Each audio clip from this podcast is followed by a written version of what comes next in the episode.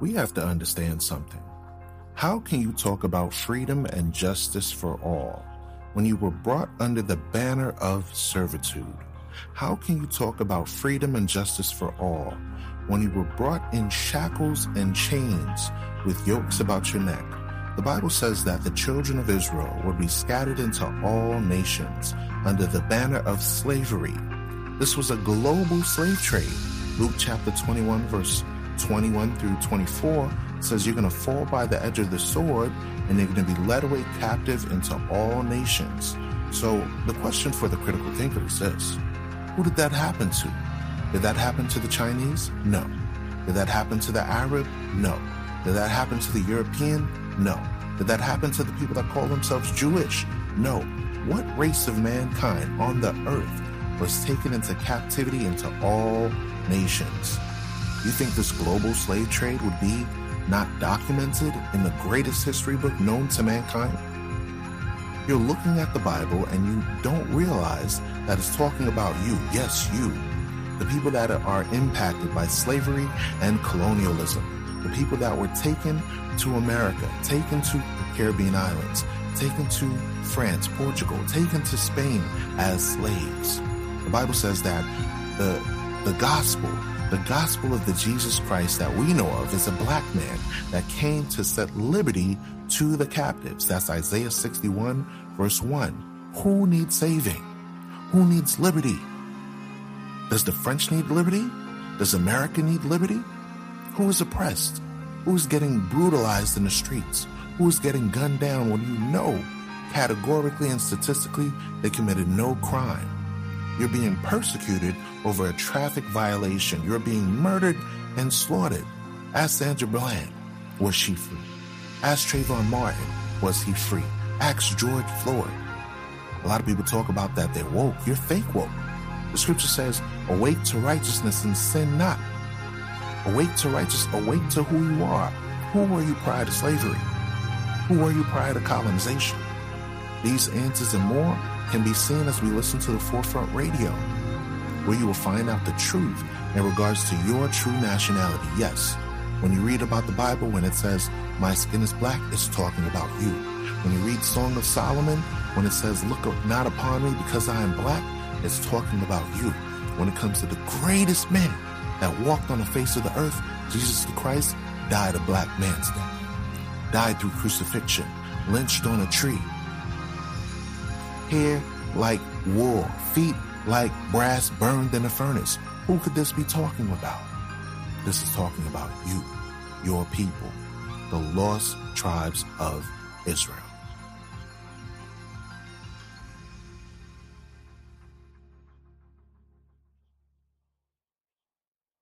You were listening to the Forefront Radio. Thanks for listening in. We're going to tune to uh, Second Thessalonians chapter 2, verse 7 and verse 8. It says, For the mystery of iniquity doth already work. Only he who now letteth will let until he be taken out of the way. And then shall that wicked be revealed, whom the Lord shall consume with the spirit of his mouth, and shall destroy with the brightness of his coming. Even him whose coming is after the working of Satan, with all power and signs and lying wonders, and with all deceivableness of unrighteousness in them that perish, because they receive not the love of the truth, that they might be saved.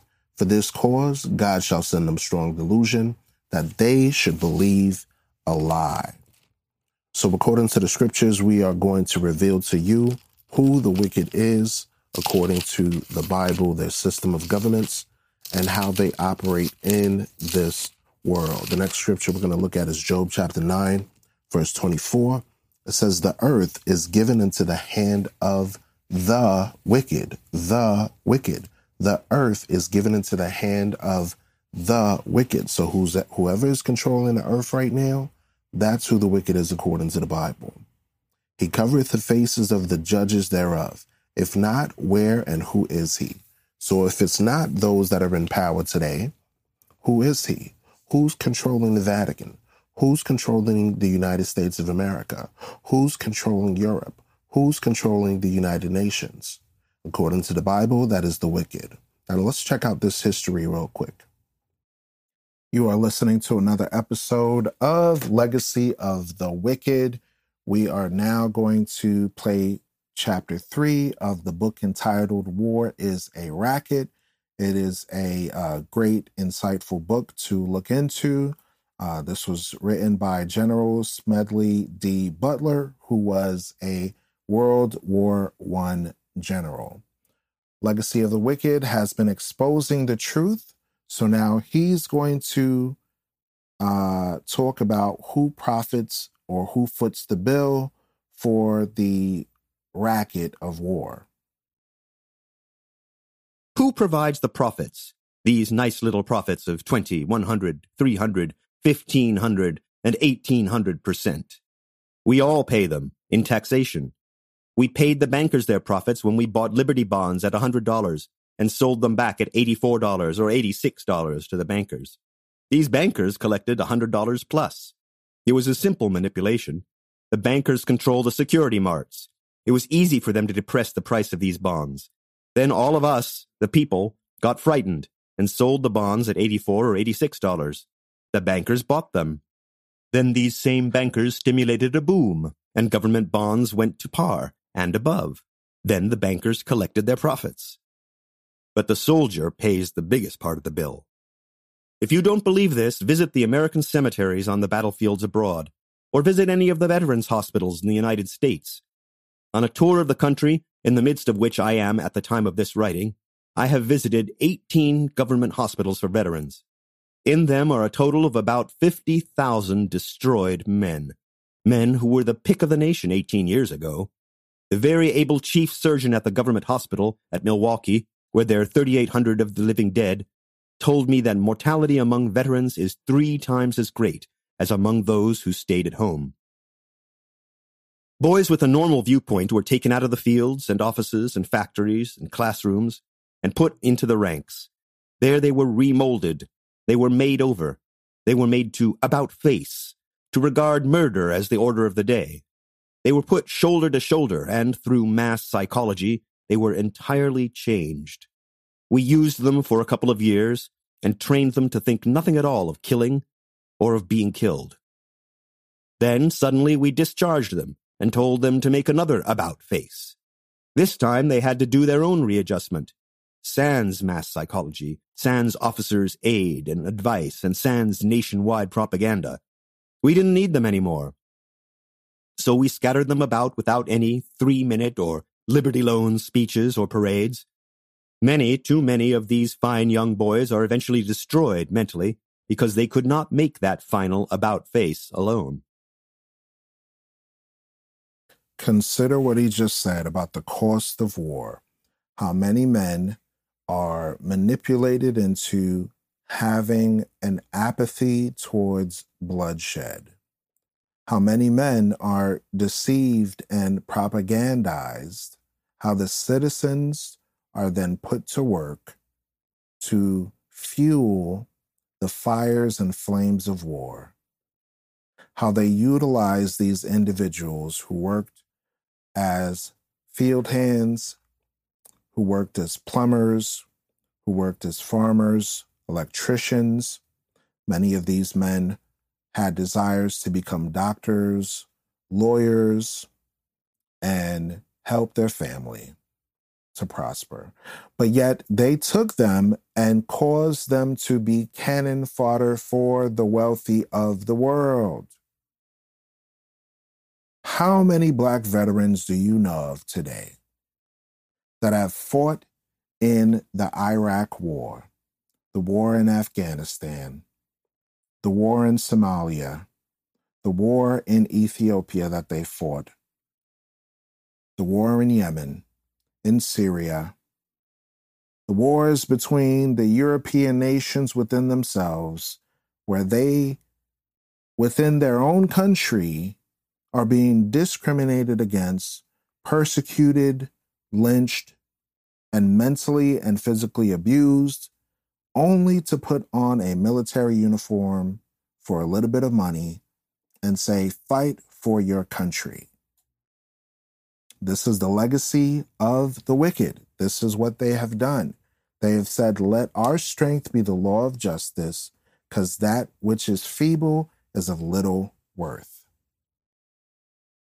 In the government hospital in Marion, Indiana, 1,800 of these boys are in pens.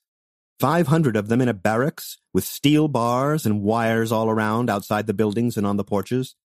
These already have been mentally destroyed. These boys don't even look like human beings. Oh, the looks on their faces. Physically, they are in good shape. Mentally, they are gone. There are thousands and thousands of these cases, and more and more are coming in all the time. The tremendous excitement of the war, the sudden cutting off of that excitement, the young boys couldn't stand it. That's a part of the bill. So much for the dead, they have paid their part of the war profits. So much for the mentally and physically wounded, they are paying now their share of the war profits. But the others paid too. They paid with heartbreaks when they tore themselves away from their firesides and their families to don the uniform of Uncle Sam, on which a profit had been made. They paid another part in the training camps, where they were regimented and drilled while others took their jobs and their places in the lives of their communities. They paid for it in the trenches, where they shot and were shot, where they were hungry for days at a time, where they slept in the mud and the cold and in the rain, with the moans and shrieks of the dying for a horrible lullaby. But don't forget, the soldier paid part of the dollars and cents bill, too. Up to and including the Spanish American War, we had a prize system, and soldiers and sailors fought for money. During the Civil War, they were paid bonuses in many instances before they went into service. The government or states paid as high as $1,200 for an enlistment. In the Spanish American War, they gave prize money. When we captured any vessels, the soldiers all got their share. At least, they were supposed to. Then it was found that we could reduce the cost of wars by taking all the prize money and keeping it, but conscripting the soldier anyway. Then soldiers couldn't bargain for their labor. Everyone else could bargain, but the soldier couldn't. Napoleon once said, All men are enamored of decorations. They positively hunger for them. So by developing the Napoleonic system, the medal business, the government learned it could get soldiers for less money because the boys liked to be decorated. Until the Civil War, there were no medals. Then the Congressional Medal of Honor was handed out. It made enlistments easier. After the Civil War, no new medals were issued until the Spanish American War. In the World War, we used propaganda to make the boys accept conscription. They were made to feel ashamed if they didn't join the army. So vicious was this war propaganda that even God was brought into it. With few exceptions, our clergymen joined in the clamor to kill, kill, kill. Think about what this individual is saying. They utilize religion to brainwash their citizens to go to war for God. They use God's name to blaspheme him to create war and bloodshed. When you read in the book of Exodus, in the very Ten Commandments that people neglect to read, it says, Thou shalt not kill. But those that have exalted themselves as deities on the earth, they say God Himself wants you to kill through war, through extreme nationalism, through domestic terrorism, through foreign policy, inflicting your efforts on others. They call it spreading democracy. He's given an example right now of the Spanish American War and telling us how there was extreme propaganda used by the state and used by the church. To kill the Germans. God is on our side. It is His will that the Germans be killed. And in Germany, the good pastors called upon the Germans to kill the Allies, to please the same God. That was a part of the general propaganda, built up to make people war conscious and murder conscious. Beautiful ideals were painted for our boys who were sent out to die. This was the war to end all wars. This was the war to make the world safe for democracy. No one mentioned to them as they marched away that their going and their dying would mean huge war profits. No one told these American soldiers that they might be shot down by bullets made by their own brothers here. No one told them that the ships on which they were going to cross might be torpedoed by submarines built with United States patents. They were just told it was to be a glorious adventure. Thus, think about what he's saying and think about the previous episode that we listened to. In the previous episode, we read in the book of Ezekiel how the creator of all things will make a way where Esau, because he pursued after blood, blood would pursue him. So they had become self deceived in their own actualizations right? Because remember, think prior to World War One, right? In order for them to gain the land, the resources, the wealth of America, they had to get it by war. And then through war themselves, they also sent their sons and our sons to fight to quote unquote spread democracy. But yet they don't think of the, the end results of how this would affect the nation as a whole. Let's listen on. Having stuffed patriotism down their throats, it was decided to make them help pay for the war, too, so we gave them the large salary of $30 a month. All they had to do for this munificent sum was to leave their dear ones behind, give up their jobs, lie in swampy trenches, eat canned willy when they could get it, and kill, and kill, and kill, and be killed. But wait, half of that wage, just a little more than a riveter in a shipyard or a laborer in a munitions factory safe at home made in a day, was promptly taken for him to support his dependents, so that they would not become a charge upon his community. Then we made him pay what amounted to accident insurance, something the employer pays for in an enlightened state, and that cost him $6 a month. He had less than $9 a month left. Then, the most crowning insolence at all, he was virtually blackjacked into paying for his own ammunition, clothing, and food by being made to buy Liberty bonds.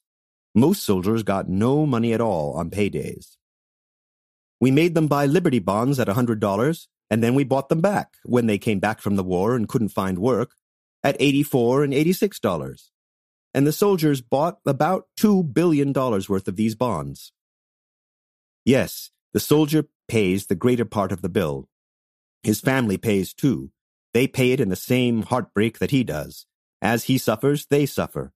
At nights, as he lay in the trenches and watched shrapnel burst about him, they lay home in their beds and tossed sleeplessly. His father, his mother, his wife, his sisters, his brothers, his sons, and his daughters.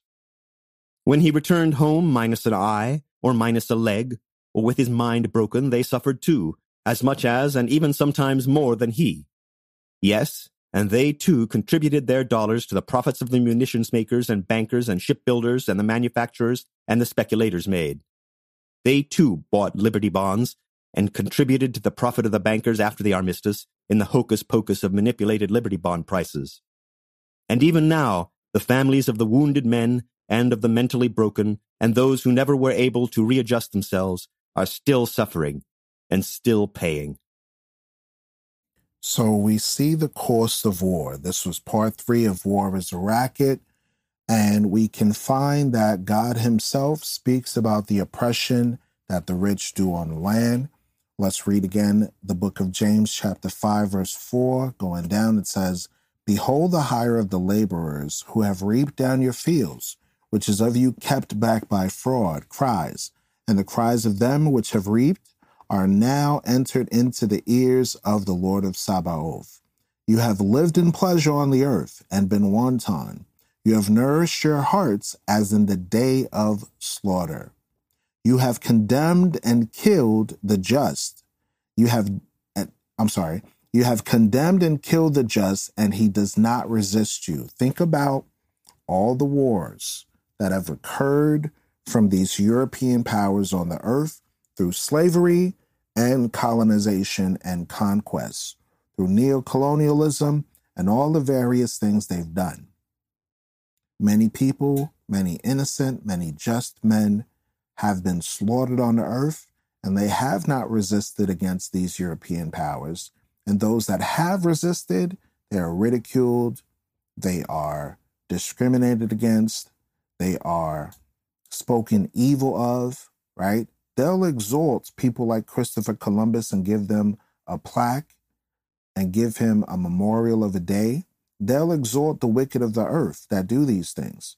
But those that actually fight against oppression, they don't exalt them.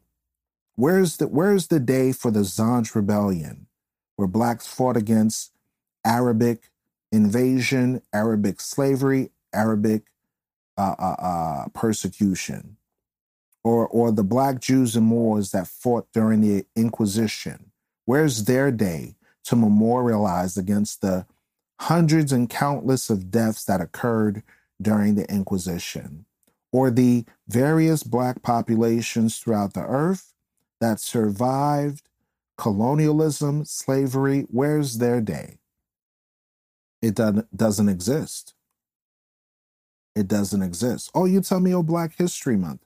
Well, Black History Month, you've never learned that the people that they enslaved are actually the Israelites. You learn the same regurgitated information over and over and over. But God has an answer. He says, Be patient, therefore, brethren, unto the coming of the Lord. Behold, the husbandman waiteth for the precious fruit of the earth, and hath long patience for it, until he receive the early and latter rain. Be ye also patient, establish your hearts, for the coming of the Lord draweth nigh. So the Most High is telling us, look, He understands everything that we're going through. He needs us to be patient. Here is the patience of the saints. Here are they that keep the commandments of God and the faith of Jesus. Verse 8 Be ye also patient. We have to say, sustain ourselves with patience, with integrity, with discipline, with honor. Verse 9 Grudge not against another, brethren. I'm going to read it again. Grudge not one against another, brethren lest you be condemned. Behold, the judge standeth before the door. Take my brethren, the prophets, who have spoken in the time of the Lord, for an example of suffering affliction and of patience. Behold, we count them happy which endure.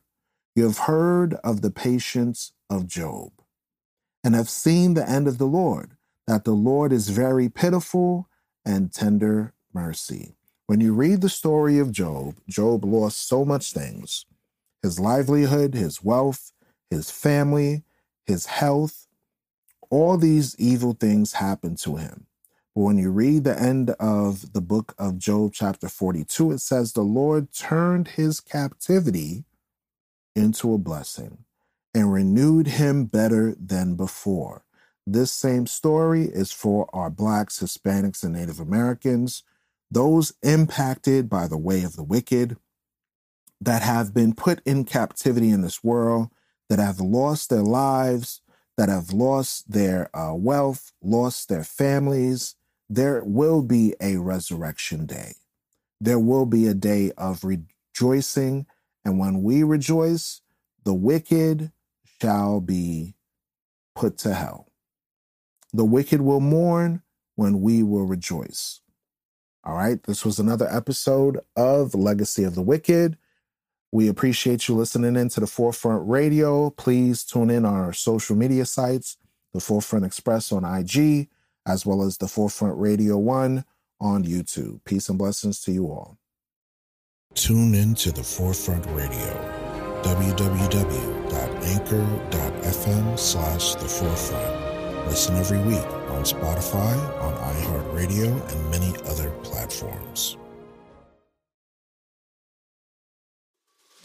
Hey, my friend. You have just listened to The Forefront Radio. Please leave your comment and input about the show, what you like about the show, as well as any general feedback on ways to improve.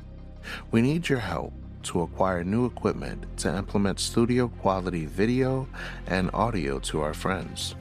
Contribute as little as $4.99. It's only worth a cup of coffee. Then we can produce documentaries, more episodes, and great info for the diaspora. Go to Cash App and enter APHIELLEVI to donate to the Forefront Radio to cover our advertising costs and reach more people. Catch our next episode on YouTube, Facebook, Spotify, anchor.fm slash the forefront.